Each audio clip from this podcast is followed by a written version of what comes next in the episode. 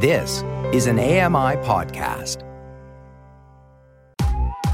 I'm Kelly McDonald. I'm Ramya Amuthan, and this is Kelly and Ramya.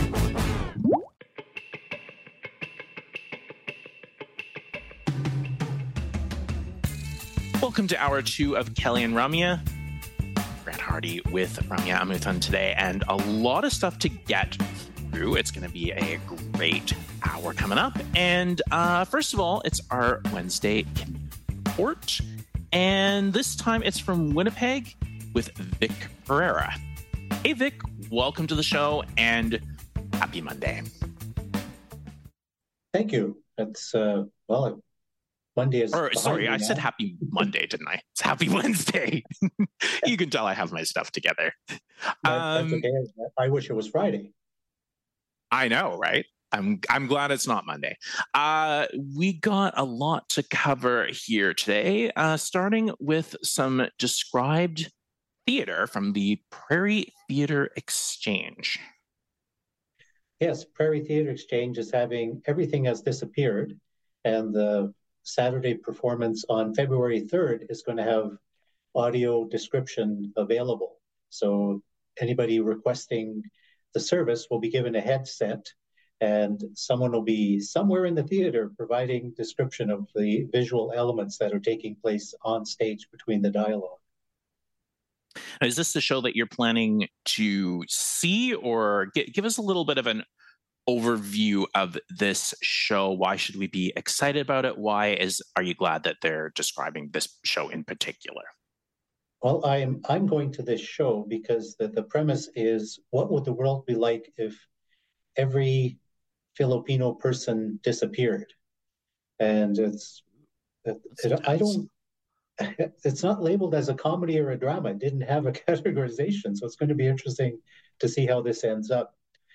Then the good thing about Prairie Theater Exchange too is is if you have a disability, you can bring an attendant with you. So I thought that's quite generous considering they're providing me with audio description and allowing me to to bring a guest as, as well for, for the price of one ticket. So that, I can't say enough how, uh, how gracious that is of them. The uh, the service comes through another theater group in Winnipeg of people with disabilities. They call themselves uh, Sick and Twisted because every performer has a disability and that's where they got their start by providing audio description to the shows, to their performances specifically. And then now Prairie Theater Exchange and Manitoba Theater Center will bring them in for specific performances to provide the description for their plays that they put on. It's always awesome to be able to bring that other party. And what a great way to convince someone to go to the theater with you too. Do you, do you usually you let them go for free, right? Or do you kind of say, "Oh, we're splitting up the ticket price here between the two of us"? Well, it's uh, I'm going with my wife, so it's it's pretty much ah. the same cost. But we we support the arts regardless. You know, we we we would have bought the two tickets because we have many friends in the Filipino community, and some of us will be joining us at the play as well. So it'd be so that's why we're motivated to see this play. Mm-hmm. Now, I think you and said you. Oh, go ahead. Oh, no, go ahead. Ask your question because I think I know where you're going. No, yeah, I believe you mentioned there is one other described performance that you've just learned about. Yes, I just learned about it last night. It's going to be at the Manitoba Theatre Center, and it's uh, the play is called Among Men. It's about two poets Al Purdy and Milton Acorn, whom I never heard of. And uh, I guess in 10 years they're supposed to be famous, but right now they're uh, figuring out how to build an A frame. And they're probably imbibing in a little bit more alcohol than is probably safe when you're working with power tools. Okay, so what what makes this uh, especially interesting? the uh, the interesting part for me is uh, Manitoba Theatre Centre is is significantly larger than uh, Prairie Theatre Exchange. It's not mm. as intimate, so usually they bring in a lot of uh, classic plays, like whether it be from Shakespeare, Sound of Music. People mm-hmm. are familiar. So this one seems to be uh, getting out of their comfort zone. So I'm intrigued by that. because in the summer I also attend a lot of the fringe performances. So I, I like it when theaters uh, you know, try something that's a little bit off the beaten path. Yeah, hmm, what's interesting intriguing about what's intriguing about live audio description. It's the, uh, even though you have a, a headset or you can bring your own to connect to the device. Unlike the movies, where they, these people they don't have a projection booth to step into. So mm. they're actually somewhere in the audience or somewhere in the theater, and they're trying not to disturb people around them. So it almost sounds like uh, somebody's in a back lane trying to uh, sell you something. It's it's very nefarious while they're trying to keep their voice down but yet loud enough for you to hear over the headset. I find that's uh, I'm rather amused by by how it works. Oh, I know, right? I don't know how much. If you, I'm totally blind. I don't know uh, what perspective you, come from, but uh, sometimes it's interesting hearing your companion describe the person who's trying to describe the play if you can see them because oftentimes sighted people have to do like even though we can't see them we're just listening they have to do like hand gestures and you know this and that just to sort of bring the words to to mind you know what i mean and and like you i don't have any usable vision so anything that's described is something i appreciate it's great to have that. And how do you how do you usually find the um the audio? Like especially with a tiny earpiece in a bigger theater, depending where you're situated, do you do you find that they've gotten it to a point where it's pretty good? You're not really missing uh, you know, a lot of descriptions. Personally, I find what works best it's it's the old over the ear Sony Walkman style headphones where it's just some light foam over the ear because it doesn't block out the external sounds. And, oh, that's smart. so that's why I usually bring my own just in case they, they have something that's a little bit uh, more ear covering because I want to hear everything that's going around me. You know, the, the, the person unwrapping the, the candy when they shouldn't be. exactly. Can say to your wife, hello, I haven't haven't had my fill yet. Come on. Yeah. um, awesome.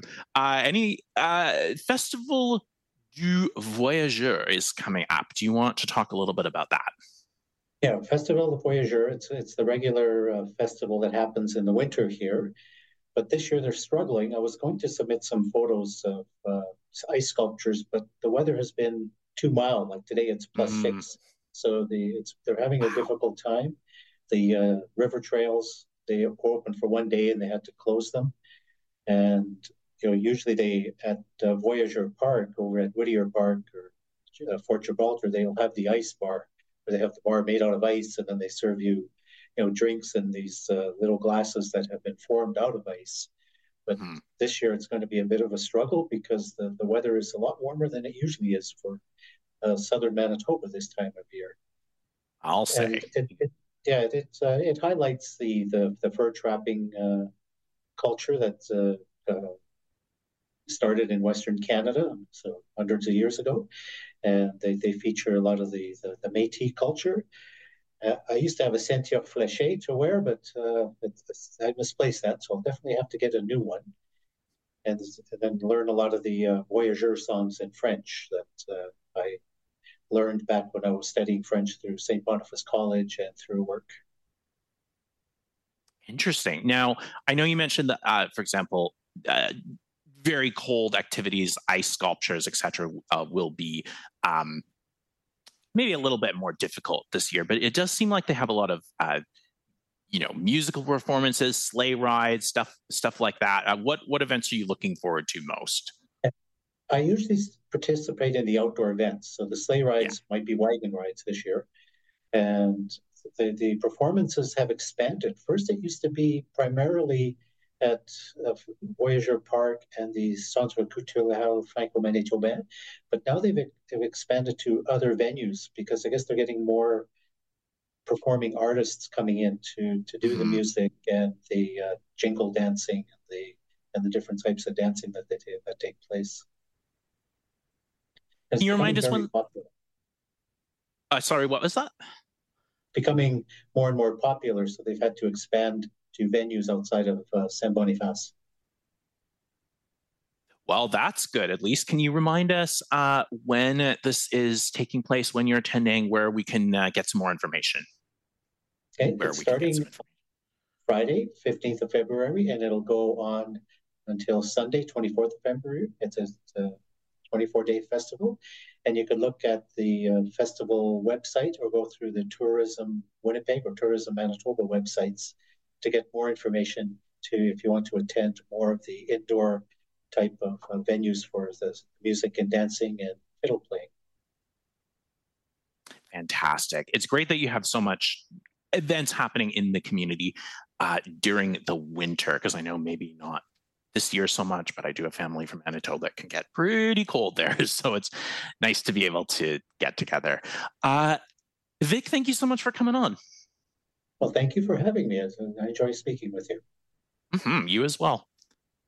That was our community reporter from Winnipeg, Vic Pereira.